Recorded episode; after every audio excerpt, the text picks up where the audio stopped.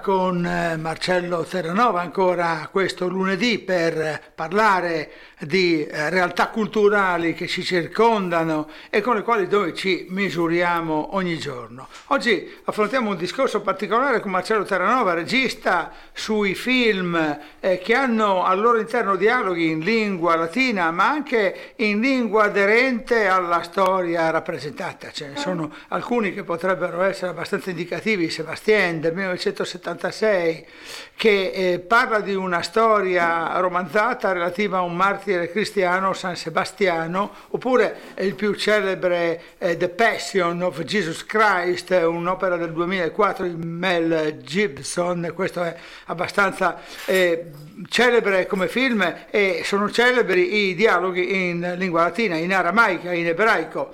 Anche il primo re, siamo già al 2018, di Matteo Rovere, eh, parla della nascita di Roma con Romolo e Remo e eh, al suo interno ha dei dialoghi in proto-latino. Insomma, parlando delle lingue che sono rappresentative della storia rappresentata, Marcello Terranova abbiamo tanti esempi e possiamo veramente sottolineare che il film non è soltanto in inglese, in tedesco, in italiano, ma ha anche al suo interno queste nicchie di cultura. Perché succede questo? È un uzzolo del regista che vuole dimostrare di conoscere qualche cosa di più o è una trovata commerciale o è veramente un'urgenza culturale? Cosa ne pensi tu di questo? Sì, bisogna dire questo, che in Italia il, i film sono sempre stati, i dialoghi nei film sono stati, sempre stati in italiano corretto, letterario quasi, fin dall'inizio, e salvo rare eccezioni. Eh, questa pratica eh, poi è passata anche alla televisione, dove si è parlato fin dall'inizio in italiano corretto Tanto è vero che alcuni linguisti eh, pensano che molti italiani hanno imparato a parlare proprio attraverso la televisione, quello che se, sentivano alla televisione.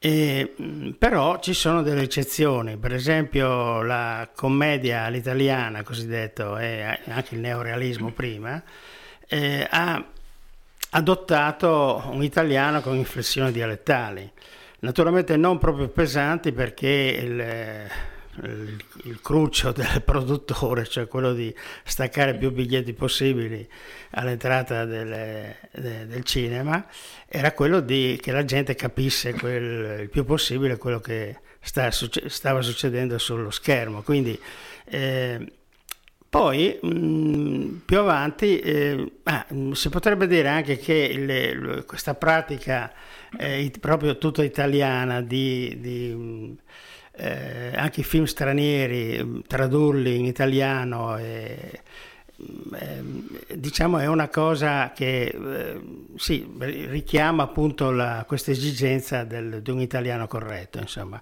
Poi con, con, risultati anche grotteschi, tipo, non so, una, nei film storici una serva parla in italiano corretto come un principe, per esempio. Ma eh, come dicevo, nel, invece nelle commedie, nel, nei film neorealistici, c'è sempre un, un, romanesco, il napoletano, il genovese, eh, non proprio in modo stretto, no? ma quasi insomma. Eh, ultimamente però il, eh, alcuni film sono, sono, stati prodotti, uno in Italia proprio l'anno scorso, Il primo re, ma anche hanno cominciato gli inglesi, soprattutto anche gli americani, a fare dei film in una lingua aderente alla, alla, alla, vicenda narrata, cioè se si parla dei romani, eh, i romani parlano in, in, in latino, e se si parla, che so, dei vichinghi, i vichinghi qualche volta, non sempre naturalmente, perché sennò nessuno li capirebbe, comunque parlano una lingua eh, vichinga più o meno aderente te- ai tempi, insomma. No? E questo è una cosa abbastanza mm, moderna, abbastanza... Eh, perché appunto c'è questa esigenza di eh, narrare delle storie il più vicino possibili, filologicamente possibili alla storia, insomma, no? Per esempio nel citato film Sebastiane, che è il vocativo di, Sebast- di Sebastianos, eh, di Derek Jarman nel 1976, si immagina, eh, per, si immagina che questo centurione latino eh, si fosse mandato in, eh, in confine in confino lontano, in un posto deserto, perché diciamo, aveva fatto uno sgarbo all'imperatore Diocleziano. Eh, probabilmente perché si era dichiarato cristiano e Diocleziano perseguitava i cristiani. E in questo, in questo luogo un po' desertico, eh, il regista diciamo, fa apparire i protagonisti quasi sempre nudi tra l'altro una, una, cosa antistorica perché i romani non andavano certo in giro nudi, insomma, no? non, non tanto per una questione morale quanto perché non era dignitoso. E comunque, e lì avviene un fatto, anche lì, eh, diciamo, eh, non accetta le avance di, un altro centurione che era il suo capo eh, e quindi viene, viene, legato a un palo e poi trafitto con le frecce famose che abbiamo visto in molti dipinti insomma. ecco qui il, il latino qui è un latino diciamo così letterario anche questo è un po' antistorico naturalmente con una pronuncia alla, come dicono i, i, filologi tedeschi, una pronuncia non con gli accenti dolci come eh, eh, come si usa a scuola, insomma. Sì, no? perché io vorrei anche mm. capire se noi nella scuola abbiamo imparato la pronuncia corretta, se veramente i latini parlavano in questo modo, no? Il classico esempio Caesar, Cesar, no? Beh, no, no, no, diciamo non è proprio la pronuncia corretta perché eh, nel, nel, latino che si, si, si impara a scuola, e in effetti la, la, è un latino, è un latino libresco, letterario, cioè il latino con cui eh, molti autori hanno scritto dal primo secolo a.C. al terzo secolo più o meno. Gente insomma, no? il, il latino di Cicerone, eccetera. No? Eh, quindi, eh, e poi noi sappiamo poco eh, di come si pronunciavano le parole eh, nel primo secolo, eh, nei secoli dell'impero romano. Eh, non abbiamo degli esempi insomma, di nessun tipo se non alcune scritte per esempio nel, eh, a Pompei scritte sui muri si, usava scrivere molto sui muri anche ingiurie in cui si nota che, che, so, eh, eh che il nominativo l'accusativo eccetera erano, non erano rispettati. Eh, quindi eh, alcune parole erano monche e quindi già era un latino diverso da quello che si scriveva insomma e sì, quando tu dici scriveva. nominativo, accusativo, ecco, specifichiamo per chi ci segue il soggetto il complemento oggetto. Sì, esatto, sì.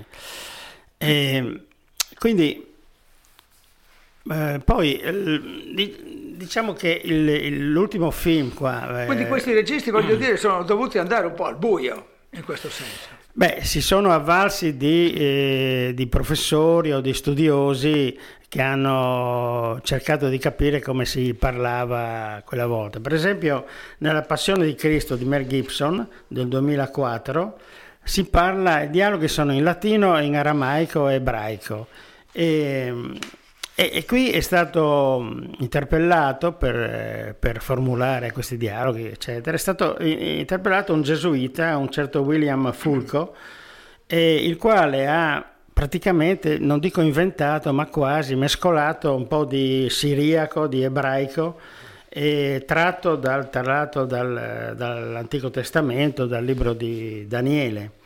E, e quindi sì, la stessa cosa è, è, accaduta, non so, nell'altro film di Mel Gibson di due anni dopo, Apocalipto, in cui si narra appunto una storia avvenuta nelle isole eh, dove a un certo punto appare la nave di Cristoforo Colombo. Ecco lì si parla in una lingua eh, maya e yucateco, infatti siamo nella, nella penisola del Yucatan. E anche qua eh, chiaramente un, eh, non, non, si sa se effettivamente parlavano così, comunque sono stati fatti degli studi per cui eh, ci si è avvicinati abbastanza. La stessa cosa accade nel Primo Re, che è un film ancora in programmazione a Udine e dintorni. Un film molto mm, complesso. Scusa, quando dici programmazione vuol dire che lo possiamo vedere sì, in, esatto. questo, sì, sì, lo possiamo, in questi giorni. Lo ecco. possiamo vedere, sì, certo. È ancora in programmazione perché la gente è abbastanza va a vederlo spesso, insomma. E, no, allora, in questo, qui si parla del, della nascita di Roma. Il, il, regista Matteo Rovere, anche lui eh, si è circondato di esperti, eh, professori universitari, eccetera, per eh, cercare di mettere in bocca questi personaggi del 753 avanti, Cristo in un, un, un latino che era naturalmente sì. estremamente diverso da quello dell'età imperiale che, che vuol dire 30 avanti Cristo. Sicuramente cioè, per esempio se noi pensiamo che sarebbe come dire che eh, siamo nel 2019 che si parla come nel, nel 700 insomma no, no. Sì che tra l'altro non si parlava neanche l'italiano, ma i dialetti, insomma. Vabbè.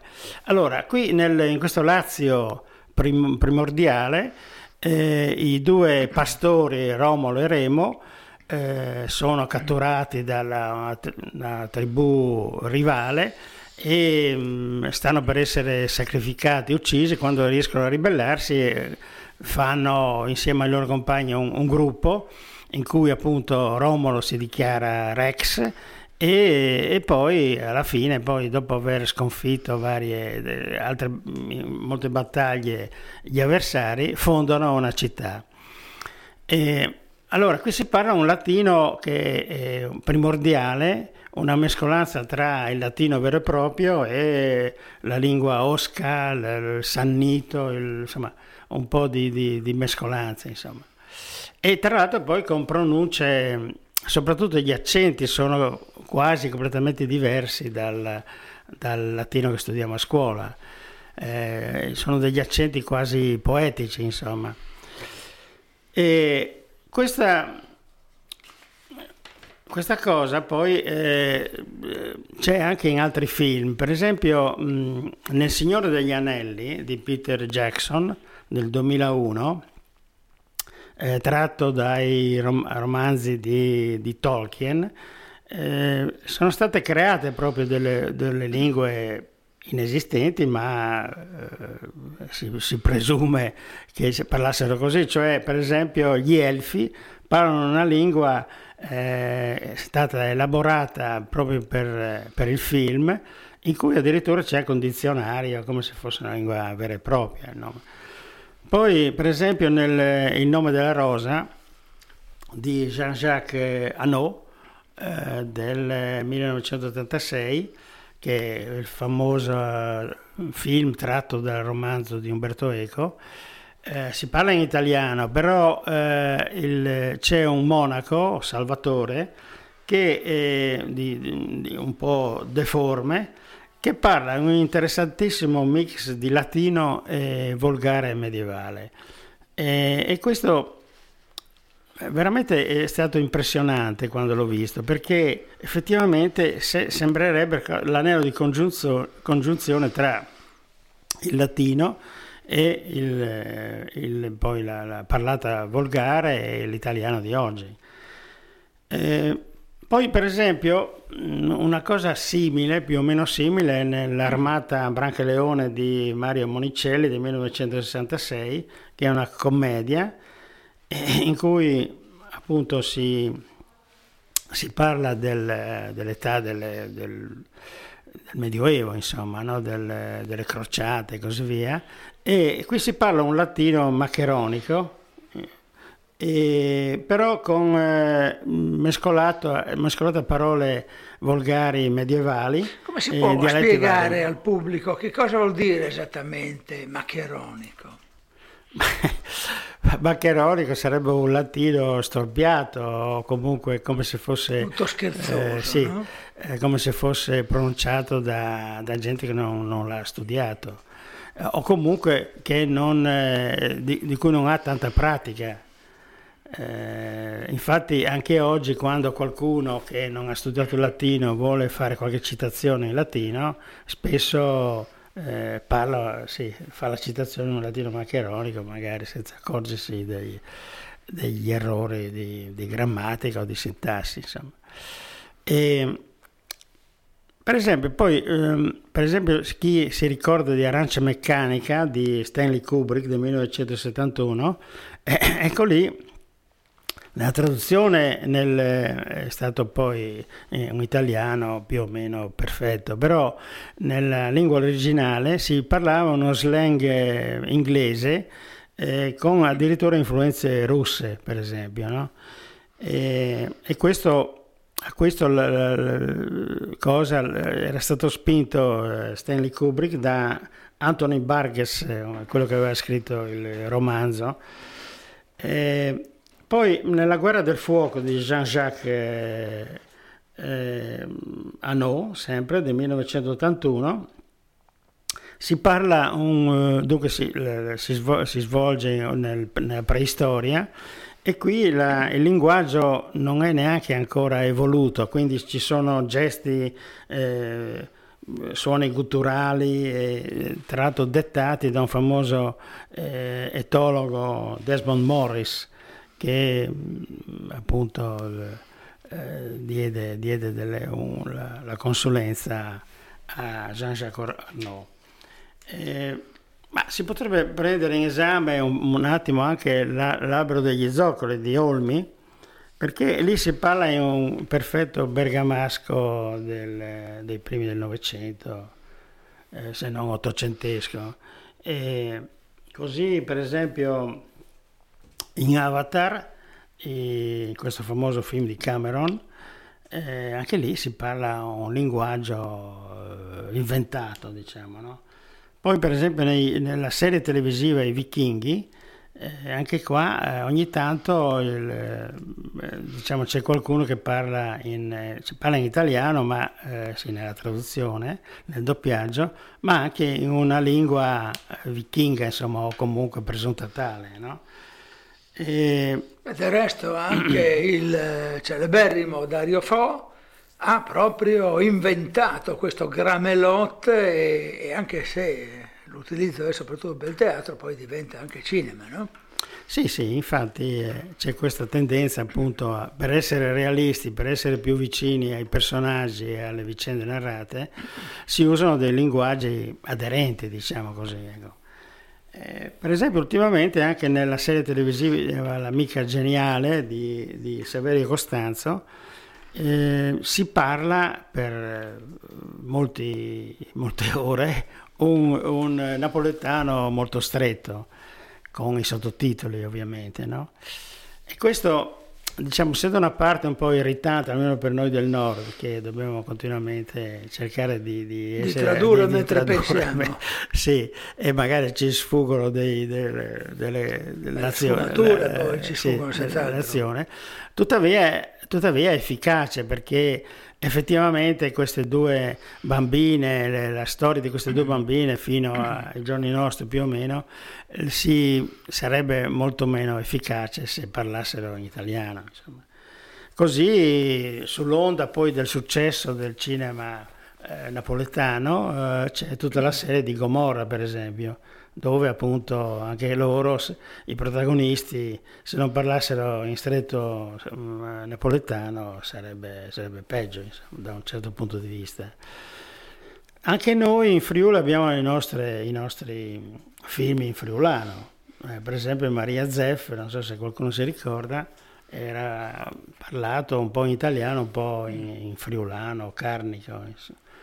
E così anche negli ultimi c'era qualche eh, qualche, qualche dialogo, passaggio, qualche, qualche dialogo, accenno. Qualche dialogo in, Infatti in qualcuno friulano. ha osservato che Turoldo avrebbe potuto usare maggiormente il friulano proprio per l'aderenza a questa storia ambientata nel Codroipese. Sì, eh, solo che soprattutto quando fu, è stato prodotto questo film, produ- i produttori, cioè quelli che tirano fuori i soldi per fare il film, sono più interessati, sono più interessati a che il film abbia successo, a che la gente li vada a vedere, li capisca, piuttosto che alla, alla fedeltà storica, insomma, no? Quindi è questo il fatto. Eh, ultimamente io no, adesso non l'ho visto, mm, ma andrò a vederlo. Eh, Menocchio, eh, mi pare che ci siano dei dialoghi in friulano, ma ripeto, non l'ho visto, quindi non so. Io ho sentito solo la versione teatrale mm. al Festival Mittelfesta Cividale e mm, non ho memoria di questo passaggio. E Lady Bird, eh, Greta Gerwig, Ma, inglese, francese, latino, no? Sì, ehm, sì, anche qua è la stessa cosa, no? cioè, per essere aderenti alla, alla, alla vicenda si parla, si parla, in queste tre, tre lingue, insomma, sì. Ma eh, questi, questo fenomeno, diciamo, anche, sta per crescere, però eh, tanto è vero che il latino, essendo una lingua morta, eh, non dovrebbe essere neanche più pronunciata. No? Ecco, In questo realtà... concetto di lingua morta, io vorrei soffermarmi un momento. Il latino può essere una lingua morta nel momento in cui alcune espressioni comunque continuano a rimanere in latino modus in rebus, tanto per fare un esempio, ma il eh, professor Gianni Bellinetti, che è un collaboratore del Pais, eh, scrive eh, Dura lex sed lex, ricordando la sua rubrica al latino di tutti i giorni, oppure il carnevale da carnem levare, e il eh, altrettanto celebre carnascialesco Semel in anno licet insanire, e, e, poi, senza pensare a tutte le varie espressioni come bis, ter, una tantum, do, ut des, mm, ti dirò una cosa che forse tu mm. sei meno sensibile, in quel versante io un pochino di più. C'è una squadra di calcio in Inghilterra, di Premier League, che vuol dire la Serie A inglese, eh, che all'Everton è una squadra di Liverpool. Il eh, motto eh, dell'Everton è Nisi Satis no, no, nil satis nisi optimum. In pratica non c'è niente che sazia se non è il massimo. Eh, un'altra celebre squadra, il Manchester City, ha nel suo motto superbia in proelio, che vuol dire proprio essere decisi, quasi superbi, sprezzanti nella, nella battaglia. Quindi, anche se sono soltanto espressioni e modi di dire, eh, referendum, eh, ecco che io ho l'impressione che si possa parlare di una lingua che non è morta, di una lingua che rimane. Forse è morta la eh, grammatica, la appassionata da parte di molti studiosi, eh, rilettura proprio eh, con accenti a tutte le, le funzioni ortografiche e all'analisi logica, all'analisi del periodo, che, che, si possa parlare in questi termini. Forse questo, questa prosecuzione eh, della lingua latina io la vedo anche sotto forma di questi accenni che appunto diventano qualcosa di più nei film che abbiamo citati, ma che sono sostanzialmente accenni, non so come sì. la vedi tu. Ecco, per quanto riguarda, mm-hmm. adesso magari sono andato un po' mh, oltre col mio discorso, ma volevo chiedermi e, e ti sto chiedendo che, che, cosa può voler dire lingua morta, perché eh, finché si usano queste espressioni mm-hmm. linguistiche latine la lingua non è morta evidentemente. No, si dice lingua morta perché nessuno la parla oggi. Eh, bisogna fare anche una premessa generale. Allora, eh, noi eh, nella scuola italiana, ma anche all'estero, si studia il latino al liceo classico, al liceo scientifico, non per studiare una lingua che poi si parlerà come il francese, l'inglese o ma si, si, studia una lingua per poter eh, leggere e tradurre le, i testi scritti in latino, che sono eh, almeno quelli dal primo secolo prima di Cristo fino al terzo quarto secolo, quello dei cosiddetti classici, sono la base della nostra civiltà occidentale in molti settori, anche non solo letterari, ma anche giuridici e addirittura scientifici. Questo latino poi è passato a, alla Chiesa che l'ha portato avanti fino, fino, fino, ad oggi, non so, le encicliche si scrivono in latino. E la messa fino a poco tempo fa si, si, si diceva, celebrata, si diceva certo, celebrata in latino. Poi il, il latino eh, è rimasto poi appunto in queste, eh, in quello che dicevi tu, eh, perché eh, nella, nella, nella, lingua, nel, nel fare quotidiano, eh, diciamo, spiegano meglio determinate cose eh, del, sia della, della, storia, della scienza, del parlare comune. Quindi eh, noi siamo eh, immersi ancora nel latino.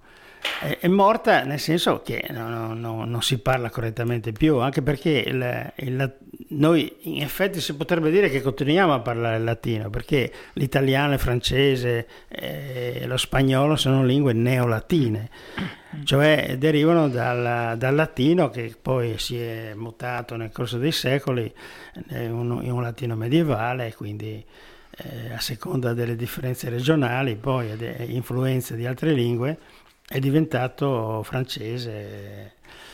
Mm, c'è, naturalmente in, in, Europa c'è un altro ceppo, quello germanico, eh, che ha dato luogo alle lingue tedesche o, e, e altri tipi di lingue. Quindi questo è. Quindi lingua morta, sì, è un, brutto termine, ma in realtà è, non è morta, ma è sempre viva nel, nel nostro, nel nostro, linguaggio e soprattutto nei nostri pensieri. Insomma. Infatti non a caso questa trasmissione si chiama Municipium, che sì. vuole dire appunto Municipium, le cose del comune, eh, insomma è un, è un, neutro, no? in questo caso sarebbe Municipium, sì, sì. però eh, si intende insomma le cose della città e le cose della città implicano anche questa riflessione eh, che, che, stiamo facendo. Sì. sì. sì, io quando ho fatto militare il mio reparto eh, aveva un motto che si, che si chiama, il motto era Acriter in hostes, cioè da, da, cioè da arrabbiati contro, contro, il contro, il nemico, per dire, no? E molti miei colleghi mi chiedevano ma cosa vuol dire questa roba, eccetera. Mi ricordo che ero contento di tradurre eh, tu sei un latinista, sei un No, beh, sono un ex insegnante, quindi... Ex insegnante, sì. quindi la tua cultura classica poi ti ha accompagnato beh, anche sì, sì. per la rilettura di questi film, no? Beh dire. sì, infatti nel, mille, appunto, nel 1976 rimasi veramente stupefatto nel vedere casualmente Sebastiane, eh, eh, questo film interamente in in, Derek Yarman. In, sì, in, ehm, in, latino. Tra l'altro poi un latino pronunciato in modo diverso da quello che si studiava a scuola, quindi mh, mm, suscitò parecchie curiosità e andai a vedere eh, come mai... Cioè, addirittura comprai, mi ricordo, una grammatica tedesca che riportava proprio le variazioni linguistiche eh, del, del, latino eh, che si, eh, si studiava a scuola eh, tra l'altro poi forgiato dai, dai gesuiti nell'Ottocento con eh, le, le, pronunce dolci, non so, Cicero eh, invece si, probabilmente si pronunciava Chicero, eh, Cesar, la E si, si, si pronunciava AE, quindi Caesar, da cui poi sono de, derivati Kaiser, Kaiser, eh, Zar e così via, a seconda poi del... Sì, insomma, la, la, Chiesa come struttura ha detto la sua su questa complessa e articolata vicenda del latino. Insomma. Beh sì, la Chiesa ha portato avanti questa lingua, tra l'altro eh, l'ha portata avanti proprio perché è una lingua poi universale, con cui la Chiesa poteva parlare con, con chiunque, insomma, nel, per tutto il Medioevo fino a poco tempo fa. Quindi era un'esigenza anche, era un po', che so, l'inglese, l'inglese del, del, tempo, del tempo insomma, l'inglese del Medioevo. Probabilmente più dell'inglese, perché anche i documenti, le, le, eh, ma anche nel commercio addirittura era tutto scritto in, in, eh, in latino. E poi a un certo punto si, si, cominciò a mescolare il latino con eh, delle parole più aderenti, più eh, vicino a, a, quello che si faceva quotidianamente, però il latino restava sempre la lingua principale con cui si poteva andare in giro per l'Europa, cioè nel mondo, insomma. E ci sono ancora dei preti, che, dei, dei, cardinali, eccetera, che vanno a fare delle riunioni in giro per il mondo e, e tra di loro parlano latino, forse un latino maccheronico, non lo so, comunque. Sì, eh, leggevo un libro di Ilaria D'Angini alcuni, fa, alcuni anni fa, Salvare Venere, in cui si parla di una vera e propria task force americana giunta in Sicilia a seguito dello sbarco del 1943. Siamo nel mese di maggio-giugno del 1943, arrivano gli alleati, sconfiggono il nazismo, ma sono entrati nei centri maggiori e minori della Sicilia eh, bombardando e sparando. E per salvare alcuni capolavori, una vera e propria eh, task force eh, di operatori, di docenti di Harvard eh, si mh, comprendeva con i sacerdoti, che poi erano i depositari e custodi di questi patrimoni artistici, proprio in lingua latina. Questo lo scrive Ilaria D'Angini in questo prezioso mm-hmm. libro, Salvare Venere, che parla proprio del tentativo degli americani di salvare i, i capolavori, perché la guerra fa così, no? prima distrugge e poi cerca di recuperare. E mi ha un po' ecco, commosso, non so se la voce verbale è troppo forte adesso, ma mi ha molto colpito il fatto che questi sacerdoti parlassero in latino con questi, con questi ufficiali inglesi eh, diventa una lingua franca, ecco perché i, i, sacerdoti siciliani non conoscono certamente l'inglese e in qualche modo devono intendersi con eh, queste persone anche senza il passaggio peraltro obbligatorio degli interpreti, no? quindi non so se mh, mm, ci dà l'idea sì. di come il latino sia mh, mm, così interessante veicolo culturale. Sì, e, tor- sì. Prego No, no, no eh, sì, il, eh, diciamo che il, sì, anche quelli che parlano ancora oggi, cercano di parlare latino, ripeto, parlano sempre un latino letterario, cioè un latino dedotto dai testi di Cicerone, di Tacito, di, di, di, dei poeti latini e così via, eh, che è poco aderente al latino che si parlava allora, insomma, comunque eh, eh, sarebbe come dire oggi andare al bar e dire mi dia un bicchiere di, di cristallino liquore per dire acqua. Eh, potrebbe essere un'idea, no? eh? adesso... per dire acqua, è la stessa cosa, insomma. No? Cioè le, Sono le 10.25, quindi possiamo avvicinarci all'ora del cristallino liquore. sì, esatto, sì, sì. Poi bisogna vedere la, la signora che è dietro il banco che cosa dice scusi sa, mi chiude la porta che mi entra dentro un freddo. È già successo. Vabbè, sì, sì, si potrebbe poi rispondere con una, con una frase latina, chissà, forse. Ma comunque questo è interessante, comunque il, il latino che, viene, che, viene, che si tenta di, di introdurre nel nel, nel, cinema. Sì, nel linguaggio filmico, sì, no? per mm, ritornare eh, al, al, sì, al, cinema. Sì, esatto. Poi ho trovato, adesso non mi ricordo, un film in cui, che è un po' una commedia, eh, in cui si, sta, si, si, cerca di insegnare il latino eh, inventandosi delle storie eh, ambientate nel mondo romano, appunto, no?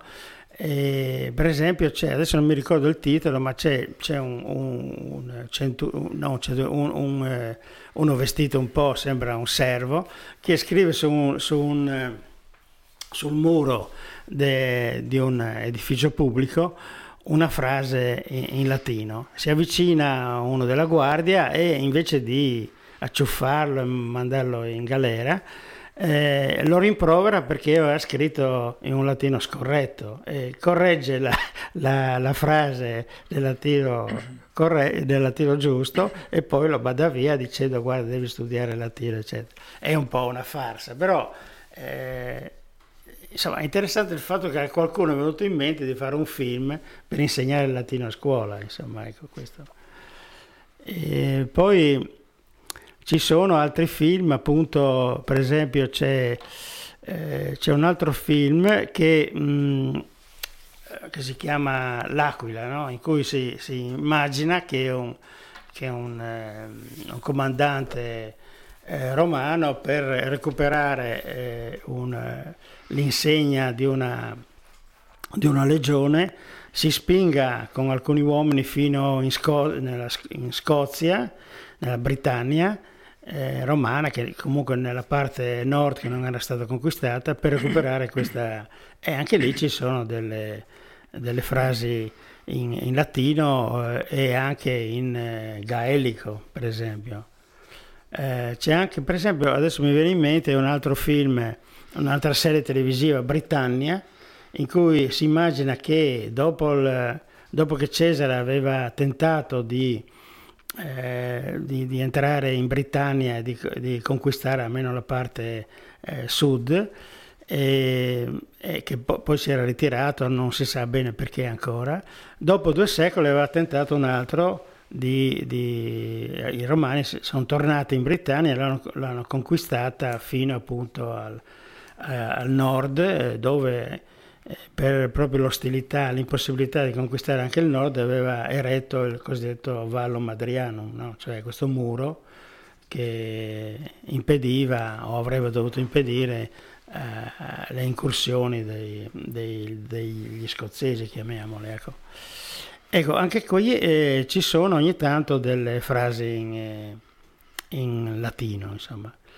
Poi, vabbè, è fatto anche molto bene perché l'accampamento, per esempio l'accampamento romano, eh, che si vede spesso, gli accampamenti romani, eccetera, sono fatti benissimo, sono proprio con, con una meticolosità eh, quasi maniacale, insomma, anche le armature, eccetera. Poi magari i gesti, i comportamenti eh, magari non sono così, ma comunque è, è fatto molto bene. Sì, eh, mi sto chiedendo mentre tu stai parlando qual è l'accoglienza del pubblico a questi film che hanno queste battute latine, questi richiami. Cioè il pubblico subisce passivamente, dice sono lì, tanto eh, insomma che facciano quello che vogliono, io seguo la storia. Oppure secondo te è sollecitato, è incuriosito? Ma il pubblico non è che sia una massa informe eh, ci sono vari strati, no? c'è chi, c'è questo e quello, insomma. Sì, c'è chi, eh, chi interessa un, eh, un, discorso storico. Eh, Ma tu ti sei trovato ad andare a cercare un film proprio perché c'erano quelle citazioni latine, incuriosito da questo? Beh, beh sicuramente. Sì. Ah, sei andato sì, proprio sì, per quello. Certo. Non per seguire la storia di Sebastien, ma per vedere come Derek Yarman aveva trattato appunto il celebre esatto, martire. Esatto, come dicevo, ho, ho, cercato anche di trarre degli spunti da quel latino eh, parlato lì nel film, no? andando a cercare dei libri, la grammatica inglese, tedesca e così via.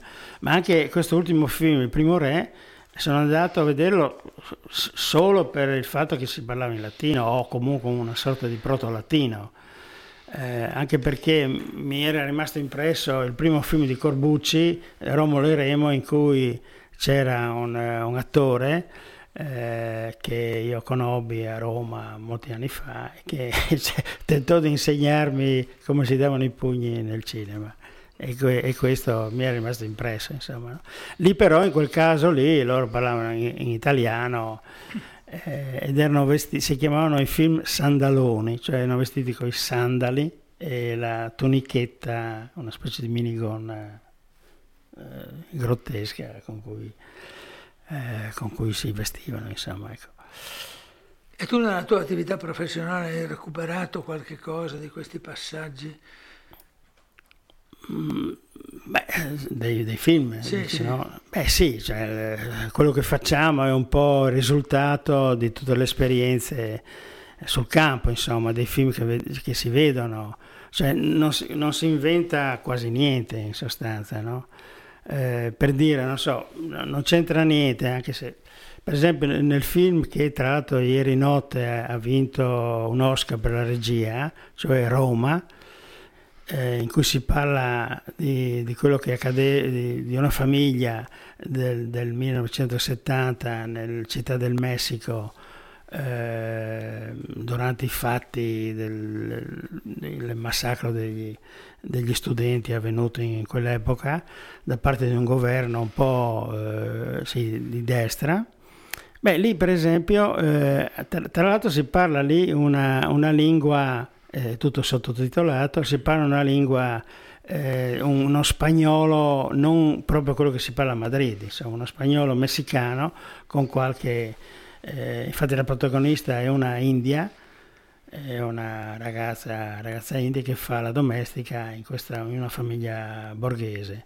Ecco, per esempio lì il, il, regista, tornando al discorso, alla domanda che mi hai fatto, il regista praticamente mette in, in atto tutto quello che ha imparato vedendo i film italiani, cioè i film di Fellini, la Marcora di Fellini, perché in fondo quello è un ricordo eh, del, di Quaron, che si, così si chiama il regista, è un ricordo della sua infanzia in quegli anni. E poi soprattutto di Pasolini, Ragazzi di strada, e poi di eh, Antonioni anche, di, di, soprattutto di Bertolucci. No? con il Novecento per esempio, perché sono tutti film che ricordano dei, dei momenti della propria vita. Ecco lì, eh, se uno guarda bene da, da, questo punto di vista il film e va al di là della storia in sé per sé, vede che, che praticamente è una continua citazione, è una continua rielaborazione di, di sequenze già viste, insomma, eh, naturalmente eh, rielaborate a seconda della sensibilità del regista, ma comunque già viste, già, insomma, si inventa poco o niente, ecco, questo volevo dire. Bene, abbiamo parlato eh, della realtà filmica e dei dialoghi che all'interno di essa si innestano per essere maggiormente rappresentativi della storia offerta e magari ne Parliamo ancora del mondo del cinema con Marcello Terranova anche nell'ambito di una trasmissione qui a F Radio, no? Beh, Credo che senz'altro, volentieri. Ci sì. siano anche dei progetti in atto che possono concretizzarsi ben presto. Ah, ma sì, se non altro nel piccolo per eh, tentare di far andare la gente al cinema che eh, purtroppo eh, il, le sale cinematografiche sono piuttosto vuote negli ultimi anni. Insomma. Contrariamente questo, a quello questo... che succede al teatro, però almeno qui a Udine. Ma, diciamo, cioè, non è proprio così. A Udine succede che il teatro è sempre pieno perché per eh, decine di anni non c'era un teatro, quindi come se i friulani, gli udinesi volessero recuperare il tempo Però perso. la stagione dei giovani da Udine sì, è sì, una realtà concreta, è vero, è vero, sì. anche del CSS. Voglio dire. Certo, certo. Sì. E questo appunto cioè, è un fenomeno è un fenomeno controverso, insomma. Ci sono città come a Trieste in cui ci sono tanti teatri, sono sempre stati tanti teatri e la gente andava a teatro, persino nella prima guerra mondiale andava a teatro quando bombardavano a pochi, a pochi chilometri di distanza. Quindi è una, eh, erano abituati così, insomma, la borghesia di allora. Adesso però con tanti teatri rimasti eh, non riescono a gli spettatori sono sempre meno, comunque se non quando arrivano delle compagnie eh, molto famose o, o, i musical eh, che richiamano. Eh, e tornando al cinema, come può essere rivitalizzato questo? Ma il cinema... Contesto. È... Sì, io voglio sperare non sempre con interventi dello Stato che eh, costituiscono iniezioni di risorse, ecco, voglio sperare anche con eh, l'attenzione maggiore del pubblico, però se l'attenzione del pubblico non c'è, come si fa a farla rinascere?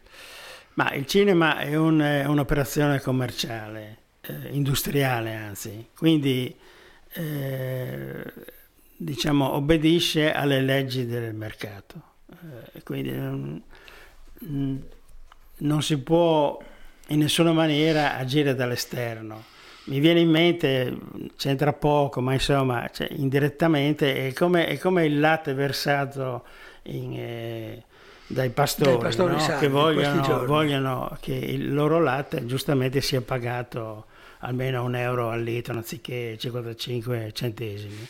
Ecco lì, per esempio, anche in questo caso è un fatto di mercato cioè eh, sia i governi sia non possono fare assolutamente nulla se non, se non eh, decidere di, di, regalare la differenza a questi poveri eh, lavoratori, insomma. Però eh, il mercato a un certo punto punirà questa, questa operazione.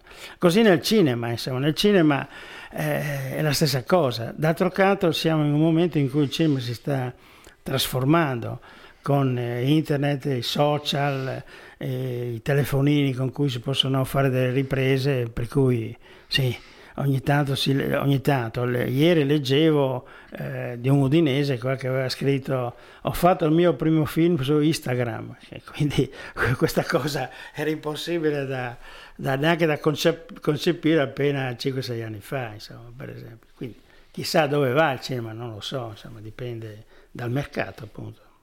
Ci lasciamo con questo interrogativo, chissà, chissà dove va, eh, ci lasciamo con questa riflessione che implica naturalmente anche il mercato e, e anche le sensibilità culturali de, degli italiani, eh, dei friulani per quanto ci riguarda, perché parliamo qui dai microfoni di F Radio.